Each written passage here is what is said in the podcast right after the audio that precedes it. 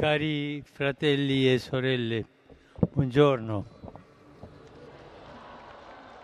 Il brano evangelico di questa domenica ci offre un insegnamento sul perdono, che non nega il torto subito, ma riconosce che l'essere umano, creato ad immagine di Dio, è sempre più grande del male che commette.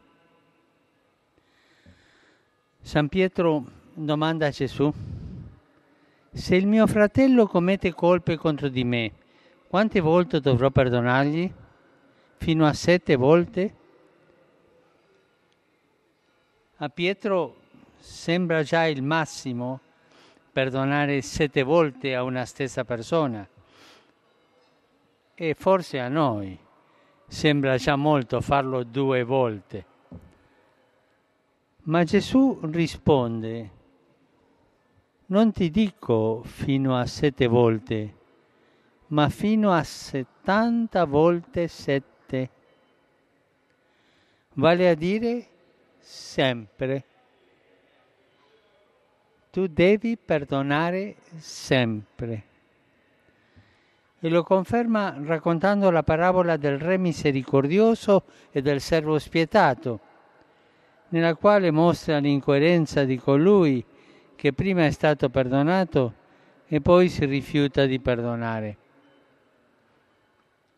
Il re della parabola è un uomo generoso che, preso da compassione, condona un debito enorme, diecimila talenti, enormi, a un servo che lo supplica.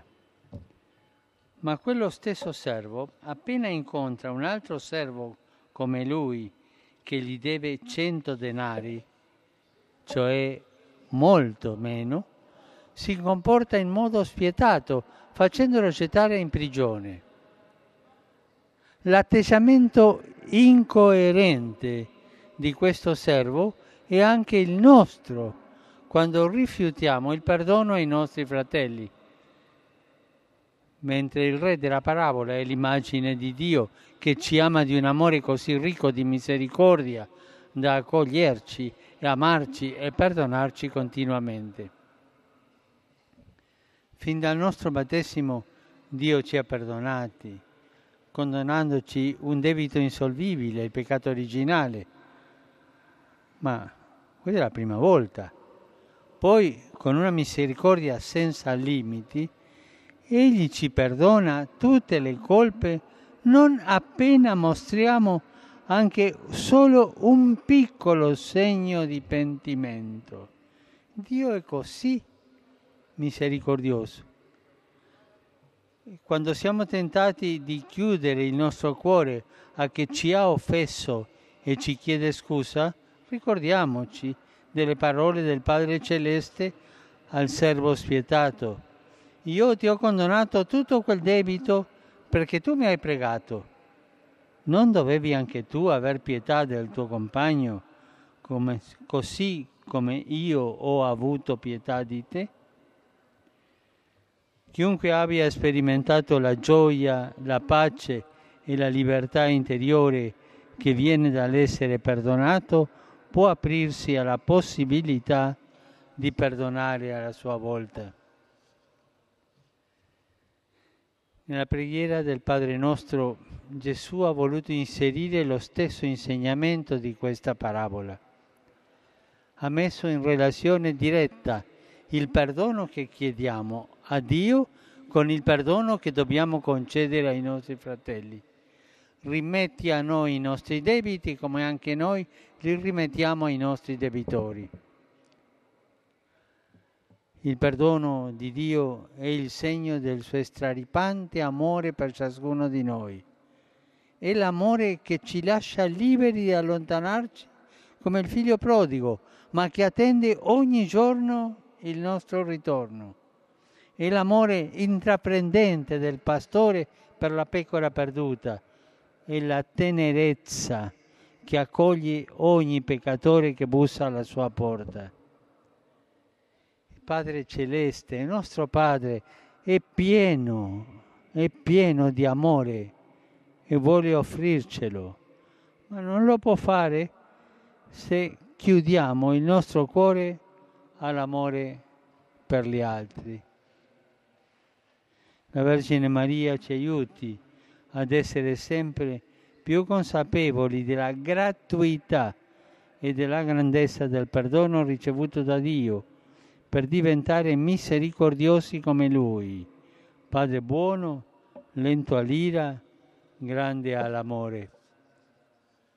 Angelus Domini nuntiavit Mariae. Ave Maria, gratia plena, Dominus tecum, benedicta tui mulieribus, et benedictus fructus ventris tui, Iesus. Santa Maria, Mater Dei, ora pro nobis peccatoribus, nunc et in hora mortis nostre. Amen. Ecce ancilla Domini. Fiat mihi secundum verbum tuum. Ave Maria, gratia plena, Dominus tecum, benedicta tui mulieribus, et benedictus fructus ventris tui, Iesus. Santa Maria, Mater Dei, ora pro nobis peccatoribus, nunc et in hora mortis nostre. Amen. Et verbum caro factum est. Et habitavit in nobis. Ave Maria, gratia plena, Dominus tecum, benedicta tui mulieribus, et benedictus fructus ventris tui, Iesus. Santa Maria, Mater Dei, ora pro nobis peccatoribus, nunc et in hora mortis nostre. Amen. Ora pro nobis, Santa Dei Genitrix. Udini e ficiamur promissionibus Christi. Grazie a Tu, anque sumus Domine, mentibus nostris infunde, ut che angelo nunziante, Christi Fili Tui, incarnazione coniovimus, per passione meius et crucem, a resurrezione gloriam perducamur, preundem Christum Dominum nostrum. Amen. Gloria Patri et Figlio et Spiritui Sancto. Sicut erat in principio et nunc et semper et in saecula saeculorum. Amen. Gloria Patri et Figlio et Spiritui Sancto. Sicut erat in principio et nunc et semper et in saecula saeculorum. Amen. Gloria Patri et Figlio et Spiritui Sancto. Sicut erat in principio et nunc et semper et in saecula saeculorum. Amen. Pro fidelibus defunctis, requiem aeternam dona eis Domine. Et lux perpetua luciferis. Requiescant in pace. Amen. Sit nomen Domini benedictum. Ex hoc nunc et usque in seculum. Aiutorium nostrum in nomine Domini. Qui fecit celum et terram. Benedicat vos omnipotens Deus, Pater, et Filius, et Spiritus Sanctus. Amen. Amen.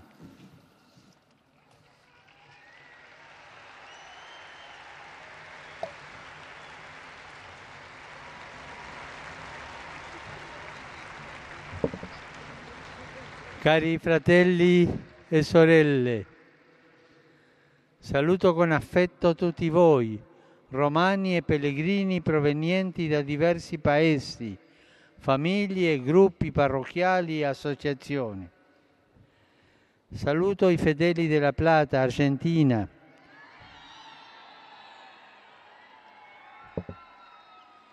Gli ufficiali della scuola militare della Colombia e le catechiste di Roma. Saluto i partecipanti alla corsa podistica Via Pacis, che ha toccato luoghi di culto delle diverse confessioni religiose presenti a Roma. Auspico che questa iniziativa culturale e sportiva possa favorire il dialogo, la convivenza e la pace. Saluto, saluto i numerosi giovani venuti da Loreto, accompagnati dai frati francescani, che hanno iniziato oggi una giornata di riflessione e meditazione. Voi ci portate il profumo del santuario della Santa Casa. Grazie.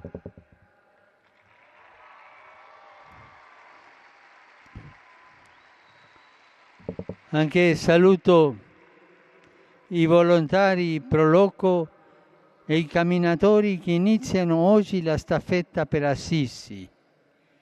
Buon cammino. E a tutti auguro una buona domenica.